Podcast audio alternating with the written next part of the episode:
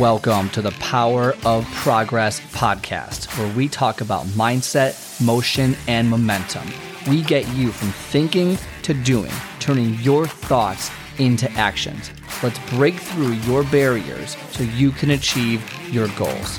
I am your host, Scott Friedman, and let's get started.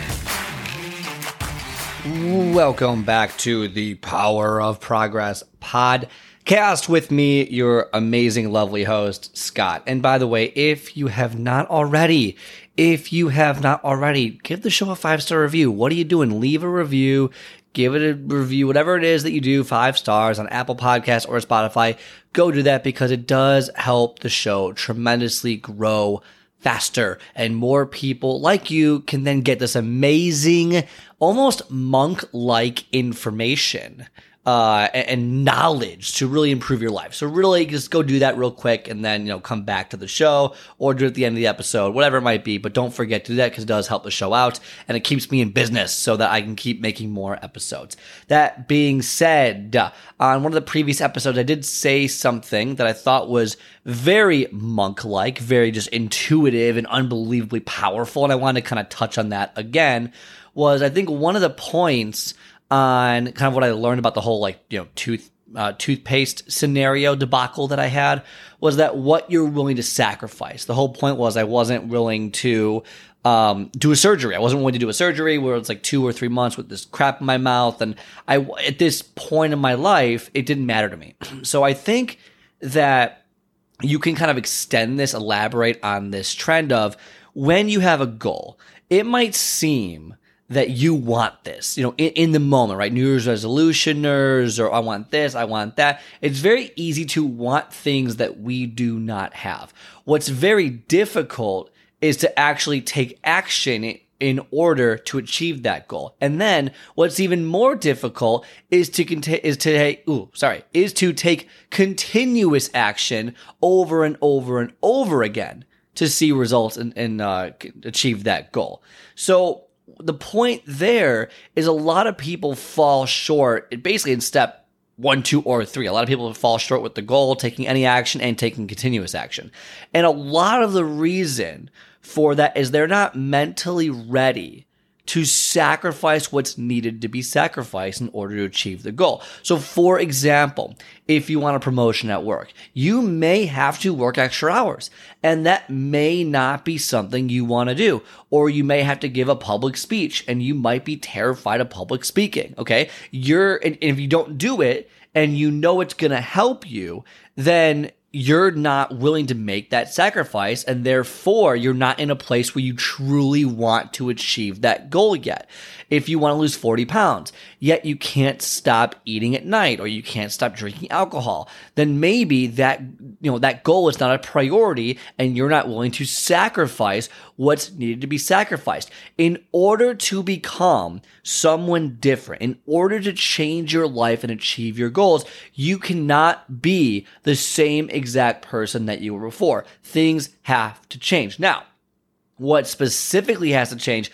Obviously, no one has, you know, oh, you can't, if you want to lose thirty pounds, you can't drink alcohol. Obviously, that's not correct because you can. The idea is, though, you do have to make some changes in your life in order to start seeing results, in order to get, you know, the final outcome of the goal that you want. And if you're not willing to make sacrifices for maybe a coach told you to do X, Y, and Z, or a coworker or whatever told you to do this, and you're not willing to do it, then either you have to find a better way, or you have to look internally and realize, you know what? I'm not in a place mentally where I'm willing to make that shift. I'm willing to sacrifice X, Y, and Z because I love it so much. For example, I have a client who wants to lose weight. They do, and they want to lose weight. And I, I tell them all the time, you need to start cooking because it is impossible with the way that you eat out for you to lose weight because you, there's no way to monitor it. There's no way to create a foundation. There's no way to track what you're doing. Like, there's just no way. Yeah, you know, some people might be able to, but statistically speaking,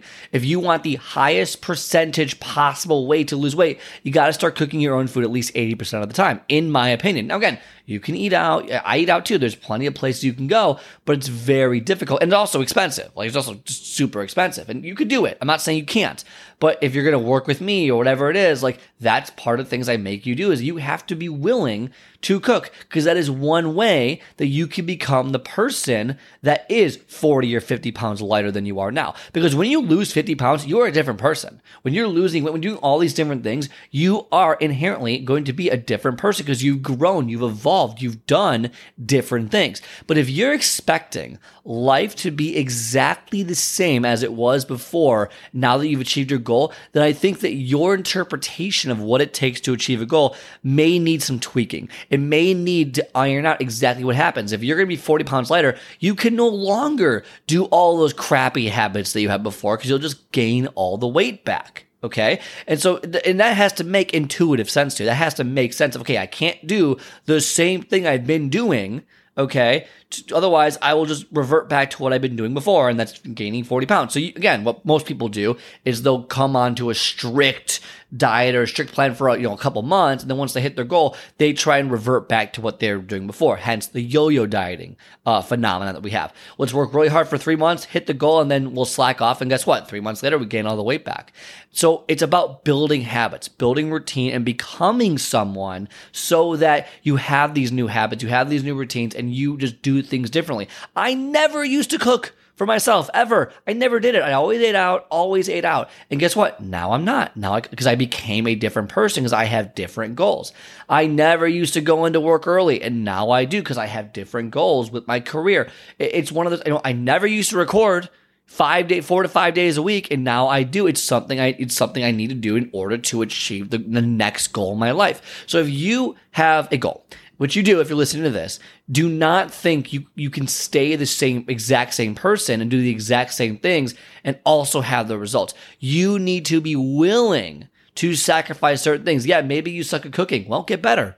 Practice makes pr- progress, basically. Just get better at it. You don't have to be perfect at it. I'm not great at cooking. You kidding me? Okay, do that.